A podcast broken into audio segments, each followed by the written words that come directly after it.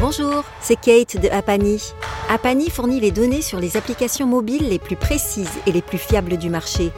Avec notre plateforme, vous allez accéder au classement, au nombre de téléchargements, au nombre d'utilisateurs et autres données sur l'engagement, ainsi que les revenus générés par des millions d'apps. Nous sommes ravis de soutenir 135 grammes, le podcast qui vous raconte l'histoire de la tech mobile. Vous êtes prêts pour le nouvel épisode? Bonne écoute Bonjour à tous et bienvenue. Vous écoutez 135 grammes. Je m'appelle Christophe Romeilly et je suis heureux de vous accueillir. Dans ce podcast, on va parler histoire, pas de France, mais de l'industrie du mobile. J'ai 10 000 histoires à vous raconter sur ce sujet qui est au cœur de votre poche, le smartphone. Celui-ci est d'ailleurs le cœur de tous les usages, en particulier depuis l'arrivée de l'iPhone en 2007 jusqu'à nos jours. Ou par exemple, je ne sais pas si vous le saviez, les satellites du futur s'en inspirent pour fonctionner. Je vais vous raconter une sélection des meilleures histoires et archives de services mobiles créés en 2005 qui est le magazine web de l'écosystème mobile. Vous êtes prêts? C'est parti. Dans ce nouvel épisode, je vous emmène découvrir l'histoire des QR codes, les codes 2D. Mais au fait, depuis quand pouvons-nous les utiliser et pour quoi faire? Pourquoi l'écosystème premium n'a jamais démarré? Qu'en est-il aujourd'hui? Pourquoi l'usage des QR codes est-il si répandu en Asie? Alors contrairement à ce que croient pas mal de personnes, un QR code n'est pas un lien vers un site internet. C'est un lien vers un site internet mobile ou une application mobile. Il faut rester dans le paradigme mobile. Lorsque la société DensoWave, à l'époque fournisseur de Toyota au Japon, invente un code barre à lecture très rapide. C'était un code barre 2D qui devait être lu, pouvoir donner plus d'informations et être lu le plus rapidement que les codes barres précédents le standard repris par tout le monde, euh, finalement que ça s'appelle un QR code ou un flash code, qui était un peu la, dénomination française. Et finalement, cette standardisation était euh, bénéfique parce que il fallait que l'on puisse se reposer sur quelque chose euh, qui puisse être utilisé, généré, lu par tout le monde dans tous les sens. 2012, on faisait déjà des, expérimentations chez Airbus pour pouvoir apporter des informations pour la maintenance. Mais le smartphone ou même les tablettes étaient vus comme des objets euh, ludiques, grand public, n'étaient pas du tout intégrés dans la logique, la stratégie IT de, l'entreprise. Le premier code barre a été scanné sur un paquet de chewing-gum en 1974 aux États-Unis. Depuis les années 80, on utilise les codes barres dans un large éventail dans les industries de la fabrication, de la distribution et du retail. Puis, dans les années 90, la famille des codes barres a grandi avec le QR code ou code 2D. Ce type de code est composé généralement de petits carrés noirs et blancs et qui contient des informations codées que vous ne pouvez lire qu'avec un lecteur compatible, puis plus tard avec une application à installer et la caméra pour le scanner sur votre téléphone portable. Maintenant, il est intégré dans votre caméra de smartphone, ce qui permet simplement de cibler le QR code. Un code barre peut stocker 10 à 13 caractères numériques, alors que le QR code peut lui stocker jusqu'à plus de 7000 caractères numériques ou 4000 caractères alphanumériques. On peut rappeler rapidement comment on l'utilise. On ouvre sa caméra sur un iPhone, un Samsung. Cependant, on peut rappeler que beaucoup d'appareils Android n'ont pas encore de lecteur de QR code intégré il faut donc une application qu'il vous faudra télécharger puis l'ouvrir. Vous allez repérer un QR code sur un site web, un magazine, dans la rue, dans un musée, une carte de visite et bien d'autres usages. Vous visez le code avec la caméra de votre téléphone portable et vous êtes immédiatement dirigé vers un contenu numérique, lien vers un site web mobile ou une app mobile, un bon d'achat au format mobile ou vers Google Maps tout simplement.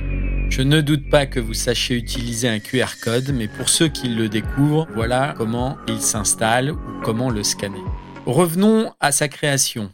DensoWave, filiale du groupe Toyota, est à l'origine en 1994 du QR code et cela se passe au Japon. Ils avaient pour mission de favoriser la gestion logistique des pièces automobiles.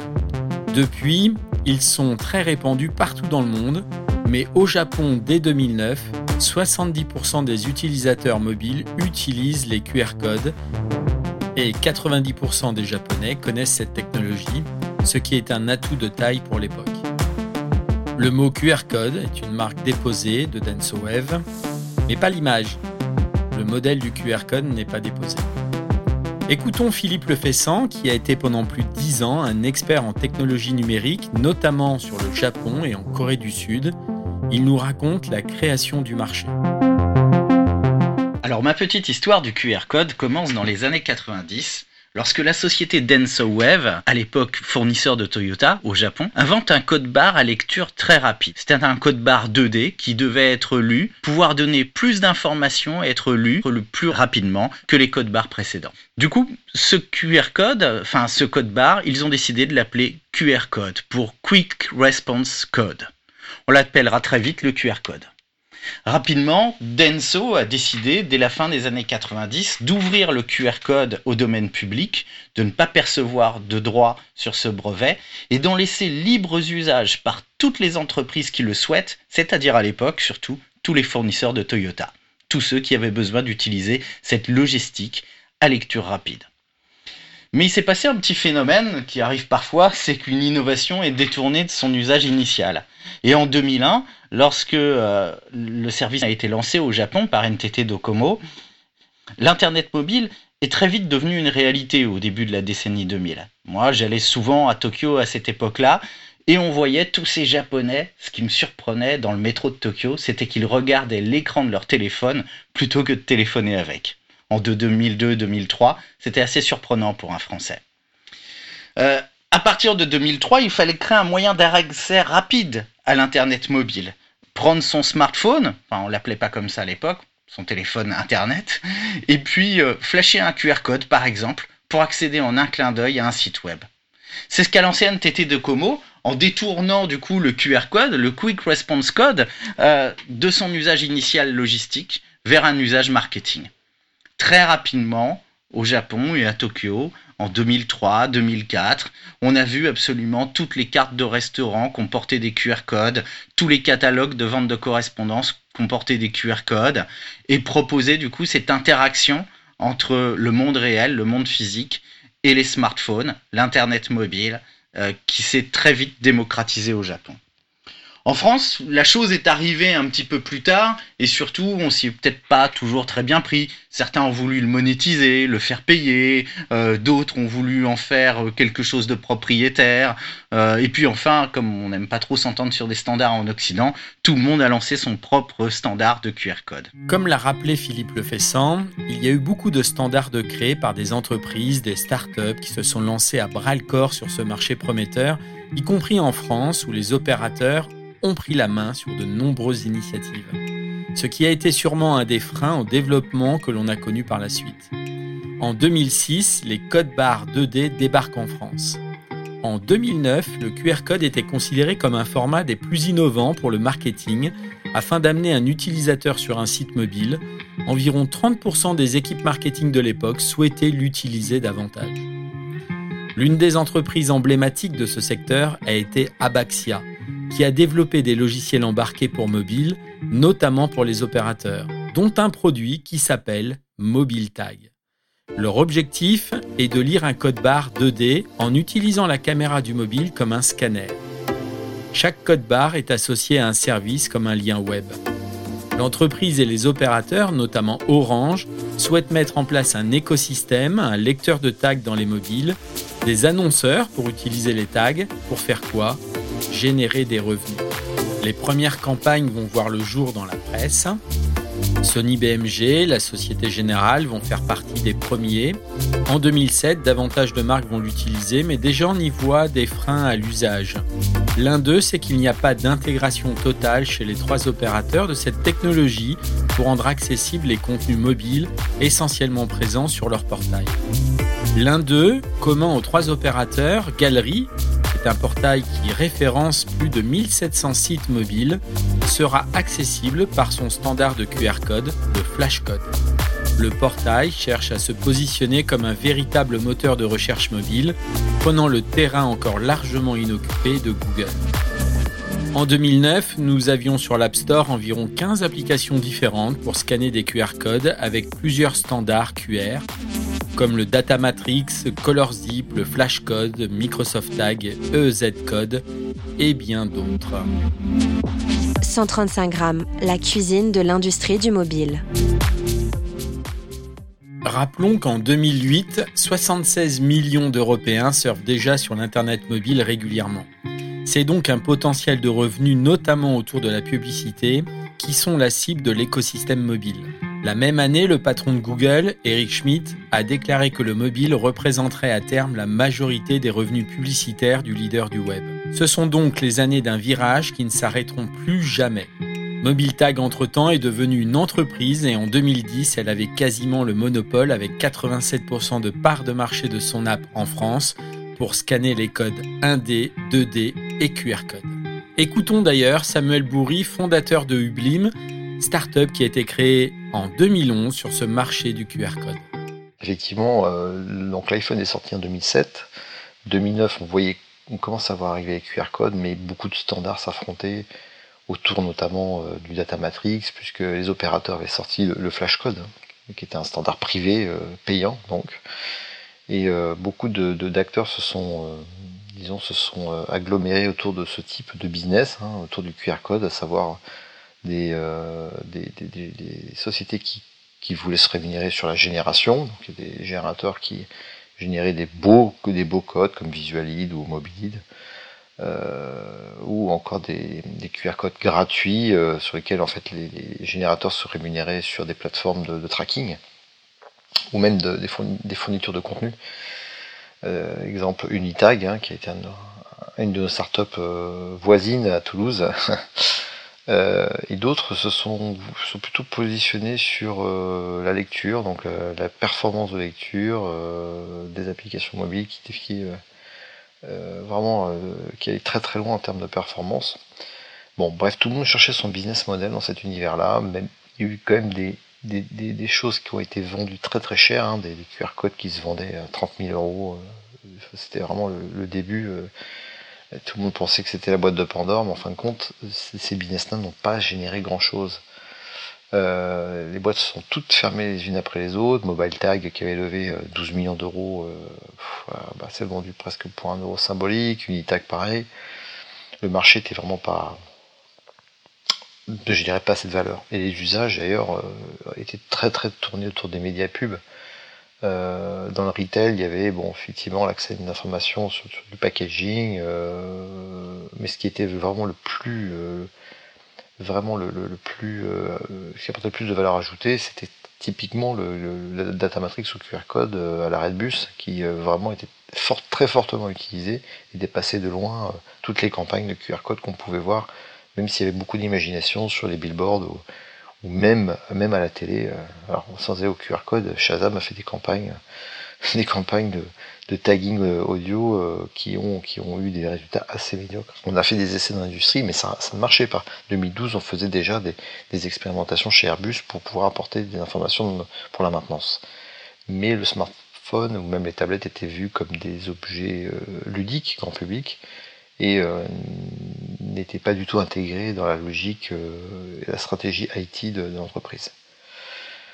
Euh, donc en 2014, malgré tout, le, screening qu'on a fait du marché, notre technologie était très très performante, mais on a quelque part voulu introduire un nouvel usage qui était la réalité augmentée sur la carte de visite. Et on a lancé une campagne euh, Ulule, hein, une campagne de crowdfunding, euh, qui a complètement échoué d'ailleurs en avril, euh, mais qui nous a permis d'avoir un retentissement auprès des médias qui s'est déclenché plus tard, six mois plus tard, en, octobre, puisqu'on est passé sur les grands médias européens, BFM et, notamment Télématin.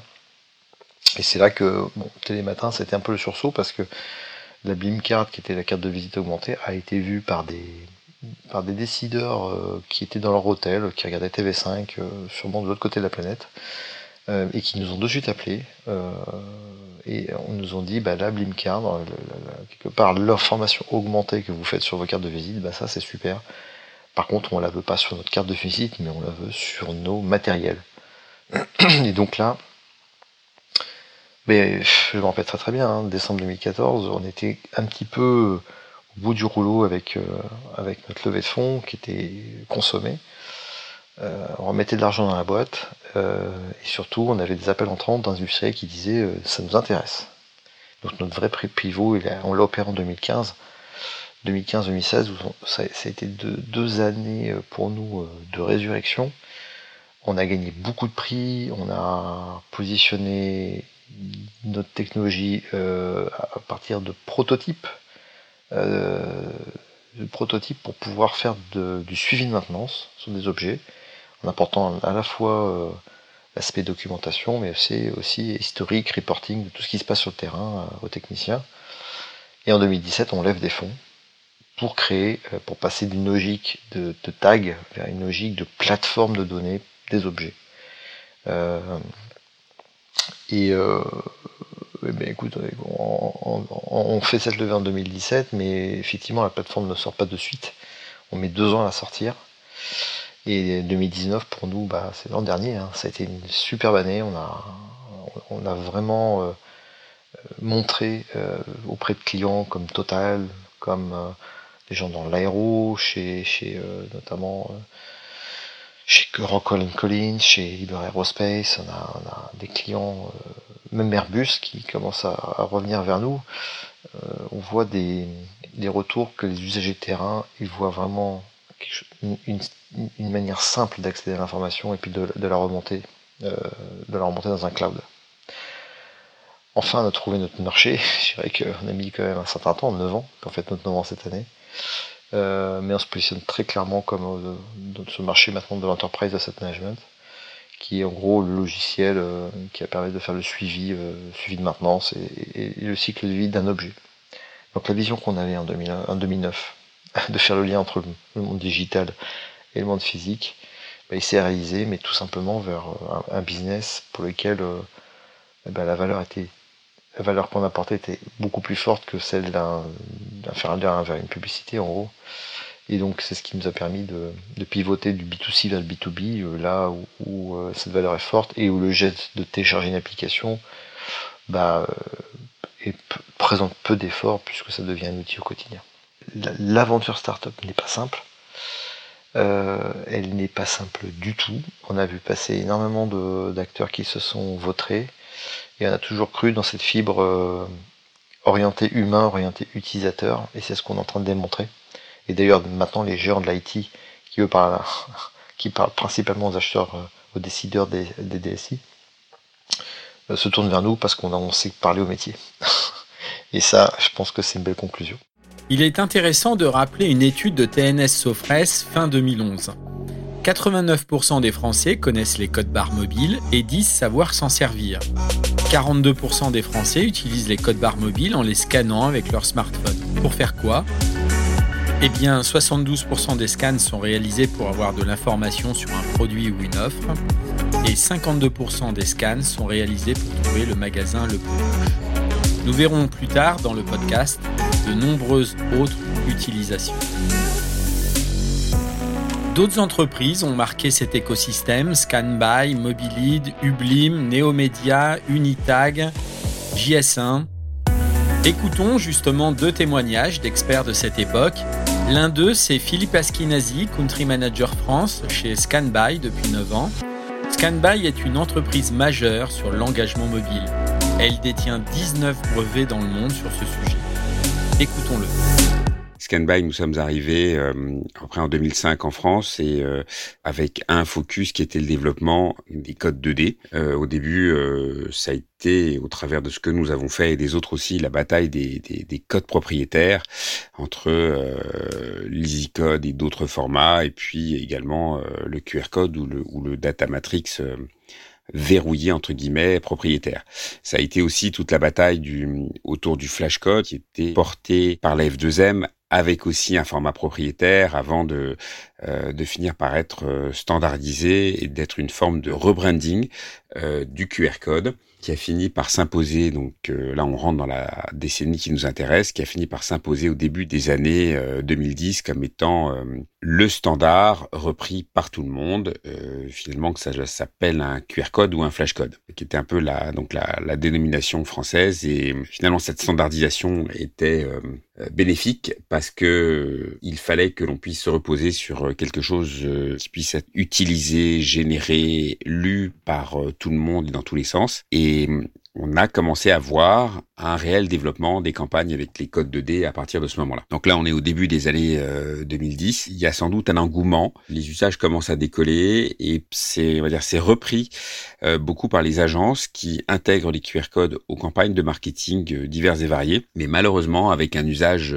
assez basique. C'est-à-dire que le QR code, c'est finalement juste l'URL d'accès à la homepage de l'entreprise en question ou, ou de la campagne, sans interaction supplémentaire, sans personnalisation et et, c'est ce qui finalement commence à donner une forme de banalisation au QR code et il n'y a pas de valeur créée dans les campagnes et à terme ça va finir par représenter un frein. Au tout début du lancement des codes 2D, L'intérêt, c'est le code 2D, c'est la surprise. Donc, quel qu'il soit ou le QR code, les gens vont scanner parce qu'on a envie de découvrir ce qu'il y a derrière. Mais euh, quand il n'y a pas de call to action derrière le QR code, quand il n'y a pas de création de valeur pour l'utilisateur, euh, les gens finissent par se lasser, ne reviennent pas deux fois, et d'autant que la multiplication des QR codes fait qu'on ne va pas tous les scanner. Donc, après hein, une période d'engouement, on commence par voir euh, quelques freins et une petite euh, baisse des usages.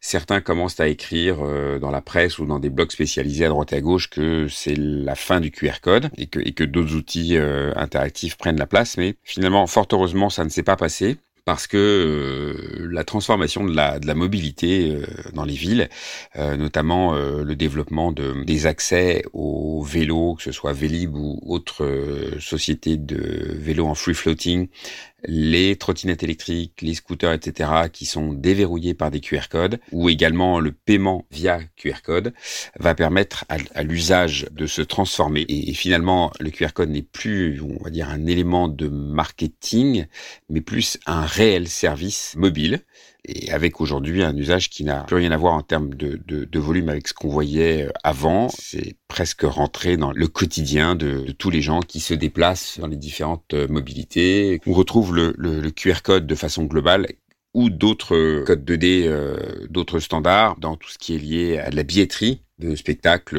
à de la billetterie de transport. Et enfin, dernier usage euh, qui se développe aussi beaucoup, c'est accès à, c'est un, un, service de traçabilité des produits alimentaires. Alors, en, France, je crois qu'on s'accroche plutôt à cette traçabilité aujourd'hui autour des, des, des, codes barres à une dimension, c'est-à-dire les codes EAN, comme les Yuka euh, le proposent. Mais euh, dans beaucoup d'autres pays, notamment aux États-Unis, on accède aussi à cette traçabilité au travers des codes 2D. Et, et aujourd'hui, c'est à la fois un, un outil euh, qui fait partie de la panoplie de tout marketeur quand on veut développer de l'interactivité. Euh, c'est un outil qui propose énormément de fonctionnalités et de potentialités autour de la personnalisation des contenus, de l'utilisation de la data pour tenir compte du parcours utilisateur, de l'historique, de son comportement. Et on peut encore faire et toujours faire énormément de choses grâce au QR code. Voici un autre expert, Laurent Tonnelier. Lui est le fondateur de Mobilid depuis 12 ans, il a été un fervent défenseur de l'ouverture du QR code afin de le rendre conforme à sa norme ISO IEC avec toujours une très grande qualité dans l'édition du graphisme. Écoutons-le lors de la conférence La French Mobile Day en 2012. À la base, c'est pas vraiment un outil marketing. Hein. C'était vraiment conçu par Toyota pour le suivi de pièces automobiles. C'est un objet logistique qui a été un petit peu détourné. Ce code, ce format, par la créé par la filiale de Toyota DensoWave, est devenu une norme à travers l'ISO. Et on verra, c'est très important. Cette norme a ensuite été adoptée, utilisée, un peu détournée par Apple et Google, qui ont indiqué que pour les raccourcis Internet mobile, c'était ce format-là, il en existe d'autres, qui serait adopté. Cependant, il n'est pas très sexy et il a encore cette, malheureusement son passé techniquement logistique. Donc ce qu'on a fait, c'est qu'on a travaillé pour le rendre toujours ISO, et c'est important, mais lui donner une apparence esthétique différente et qu'on puisse l'utiliser véritablement sur des supports de communication. Le but, c'est, dans le monde de l'édition, dans le monde du print, de travailler en très haute définition, dans les espaces colorimétriques de cette profession, et de toujours, toujours fournir des codes conformes à la norme. Malgré les nombreuses entreprises qui ont favorisé cet écosystème et les perspectives dans tous les secteurs, le QR code ne va pas vraiment trouver son modèle économique. Par exemple, l'utilisation du QR code dans un point de vente semble être une excellente idée, et de nombreux obstacles subsistent pour que le concept parvienne pleinement au marché de masse. L'absence de standards aussi de normes internationales ont freiné son utilisation. En 2017, coup de tonnerre, la mise à jour de iOS 11 va changer la donne. Elle va permettre de scanner les codes QR directement via l'application de l'appareil photo. C'est un game changer. Ne me demandez pas pourquoi cela n'a pas été fait avant. On en a rêvé, Apple l'a fait. Même les derniers smartphones Android ont fait du lecteur du code QR une fonctionnalité native.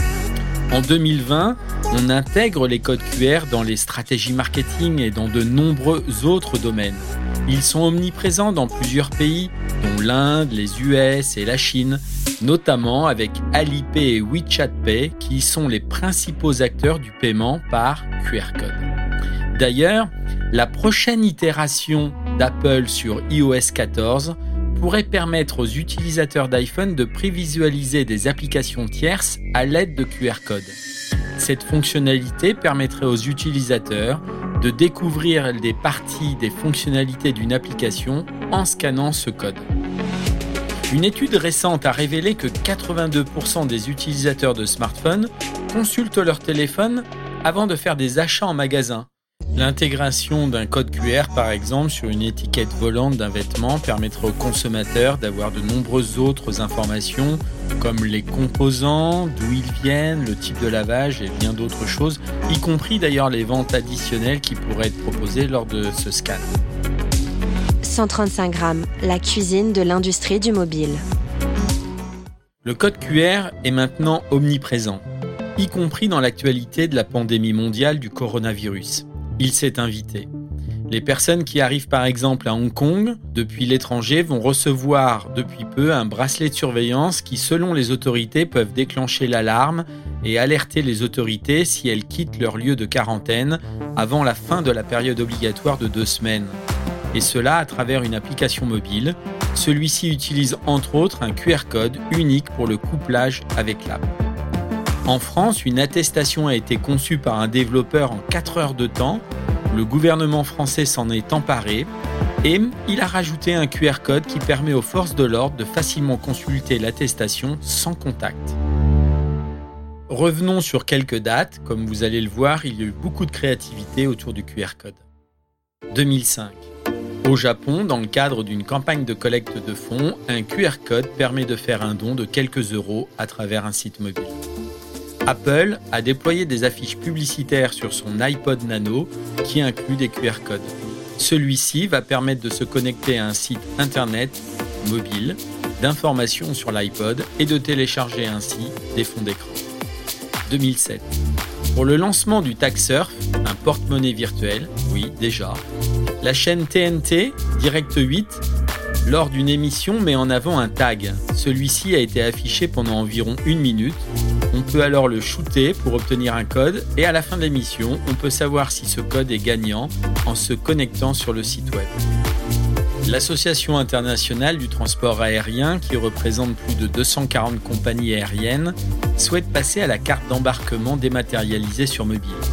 Elle vient de valider un nouveau standard d'enregistrement basé sur l'usage du code barre 2D au format répondu dont le data matrix et le QR code. Il vise essentiellement à accélérer les procédures à l'aéroport. Depuis, vous en avez sur toutes les cartes d'embarquement dans votre mobile que vous pouvez présenter à l'embarquement.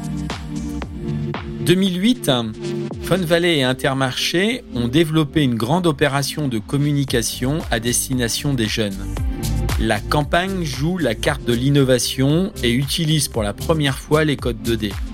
Annoncés sur plus d'un million d'œufs de prospectus ainsi que dans la presse et la télévision. La mécanique du jeu consiste à flasher le code 2D affiché dans le prospectus pour accéder aussitôt à un site internet mobile créé spécialement pour l'opération. 2010, France 2 via Télématin et la météo de l'emploi lance la première rubrique télé avec un code 2D. À côté de l'animatrice qui présente la rubrique en vidéo, un QR code. Il redirige vers le site web classique de Télématin sur la page des vidéos de la météo de l'emploi. l'initiative est excellente, mais malheureusement, le site qui pointe n'est pas au format mobile, et voilà ce qu'il ne faut surtout pas faire.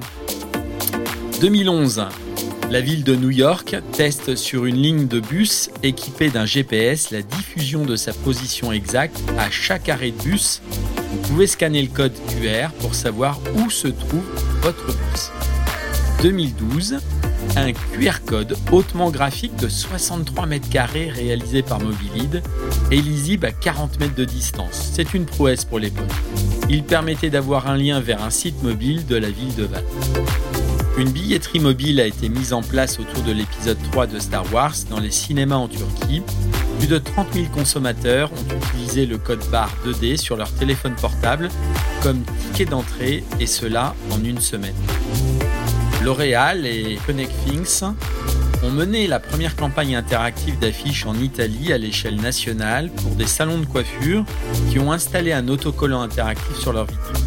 Les affiches et les autocollants incitaient les utilisateurs à scanner le code QR ou simplement à exploiter le tag NFC pour accéder à un site mobile de la campagne. Nous n'avons fait qu'effleurer euh, toutes les campagnes et les initiatives qui ont été faites autour du QR code. En tout cas, ce qu'il faut retenir peut-être de plus important, c'est que dès le moment où il y a une cible et un usage précis, eh bien le QR code fonctionne sans problème dans son usage.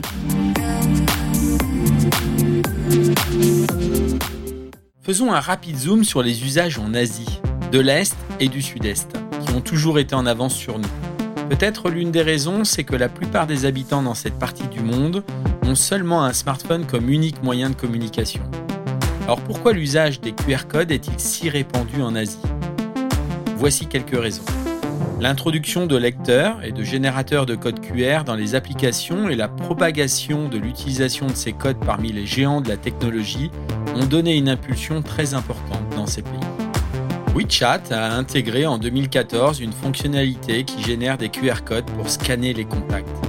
Saviez-vous que LinkedIn le fait depuis 2018 Son utilisation est ancrée dans la vie des gens comme badge d'identité pour le transport, partager les vélos, vérifier la source des aliments et boissons, publier et répondre aux sites d'offres d'emploi et bien d'autres choses. WeChat aussi a indiqué que l'économie numérique tirée par les services de paiement par QR code a atteint plus de 1 milliard d'euros. 80% des petits et moyens commerçants en Chine sont des utilisateurs de WeChat Pay à travers un QR code. C'est sûrement l'un des usages les plus utilisés. Mais sont-ils bien adaptés au paiement?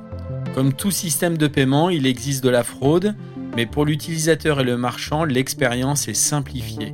Nous mettons dans le post écrit sur servicemobile.fr des liens vers des sources qui répondent à la question précisément. En tout cas, sachez par exemple que l'Association des nations de l'Asie du Sud-Est, qui est un marché de plus de 700 millions d'habitants, conduit une standardisation du code QR par le biais des banques centrales. Les banquiers veulent s'assurer qu'un code QR fonctionne à Manille comme à Pékin et à Mumbai. L'usage est tellement présent que pour lutter contre le coronavirus, la Chine a mis en place pour le déplacement des habitants une application pour contrôler les mouvements des gens et freiner la propagation du coronavirus. Cette app affiche un QR code et de par sa couleur affichée sur son écran, vert vous êtes libre de circuler, rouge vous êtes interdit d'entrer dans certaines zones, c'est bien la réalité de millions de personnes en Chine aujourd'hui, mais ce qu'on retiendra, c'est que cette technologie de tracking et d'affichage de QR code est l'un des moyens d'arrêter la propagation du virus. Aujourd'hui, 26 ans après sa création, le QR code est bien présent partout dans nos usages et la créativité autour de la génération de cette image carrée ne faiblit pas, y compris avec des dizaines d'applications présentes sur les stores qui permettent de savoir ce que contiennent les aliments. Bousculée par cet usage, l'industrie agroalimentaire se lance sur le même terrain et conçoit ses propres applications pour concurrencer Yuka, qui scanne, lui, le code 1D.